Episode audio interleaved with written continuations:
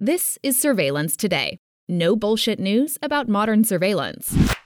Google's privacy slip ups could cost them $5 billion. How one judge thinks the tech giant hasn't been entirely truthful with their users about surveillance.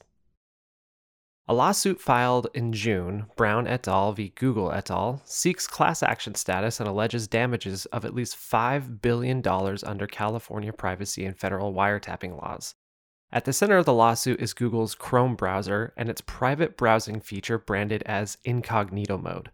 The original complaint, as reported by Reuters, alleges that users are led to believe that Google is not tracking their browsing activities when employing incognito mode but they indeed are via Google Analytics, Google Ad Manager, and an array of other applications Google offers web developers to better target their ads.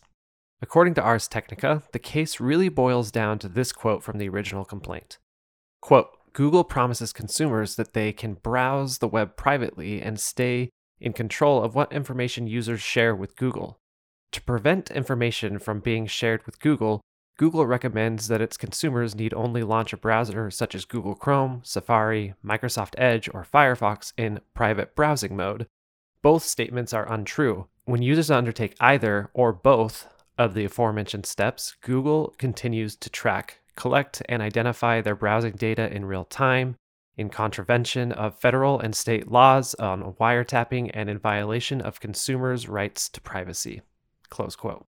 The complaint seeks at least $5 billion or $5,000 per violation against all users, which the plaintiffs allege to be, quote, likely millions of individuals.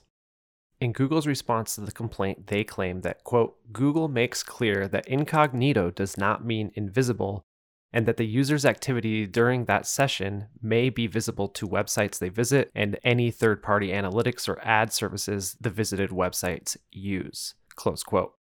Google subsequently moved to dismiss the case. However, as Bloomberg reports, U.S. District Judge Lucy Koh in San Jose, California, ruled last Friday that, quote, Google did not notify users that Google engages in the alleged data collection while the user is in private browsing mode, close quote. Judge Koh's ruling contains a screenshot of what the users are presented with once they open an incognito tab. She specifically notes three things about the screenshot that are misrepresentative to users about incognito mode's actual behavior. She first notes that Google omits themselves from the list of parties the user's activities, quote, might still be visible to, close quote, listing, quote, websites you visit, your employer or school, and your internet service provider, close quote. This is important because the tools mentioned earlier not only allow the websites a user visits to track them, but also Google. Secondly, the splash screen reads, quote, now you can browse privately and other people who use this device won't see your activity, close quote. Google argued in their motion to dismiss that line clearly leads a user to believe that incognito mode only protects them from their browsing history being saved on the device they're using. But Judge Koh says, quote, that a reasonable user could have read the two phrases as being independent of each other, close quote. In other words, the judge argues that now you are browsing privately, and other people who use this device won't see your activity, can stand on their own, and the former could reasonably lead a user to believe their browsing behavior is not being tracked. Third, in the splash screen, Google tells the user that Chrome won't save, quote, browsing history, cookies and site data, and information entered in forms, close quote. In the original complaint, the plaintiffs refuted these claims, saying that browsing history and cookies are still stored by Google. Google claims that the statement is accurate because the browser itself does not store these things, but rather Google does on their servers.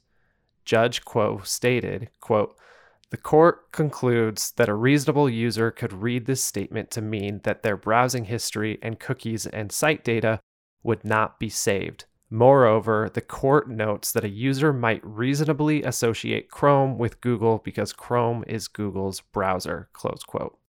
There are many more arguments made by the judge in her 41 page ruling. These are just some that stood out to me. The ruling comes as Google faces an antitrust lawsuit in the Eastern District of Texas filed by 15 U.S. state attorneys general. Their most recent filing, a 166 page amended complaint, also takes direct aim at Google Chrome's privacy claims, as reported by The Verge. And that was Surveillance Today.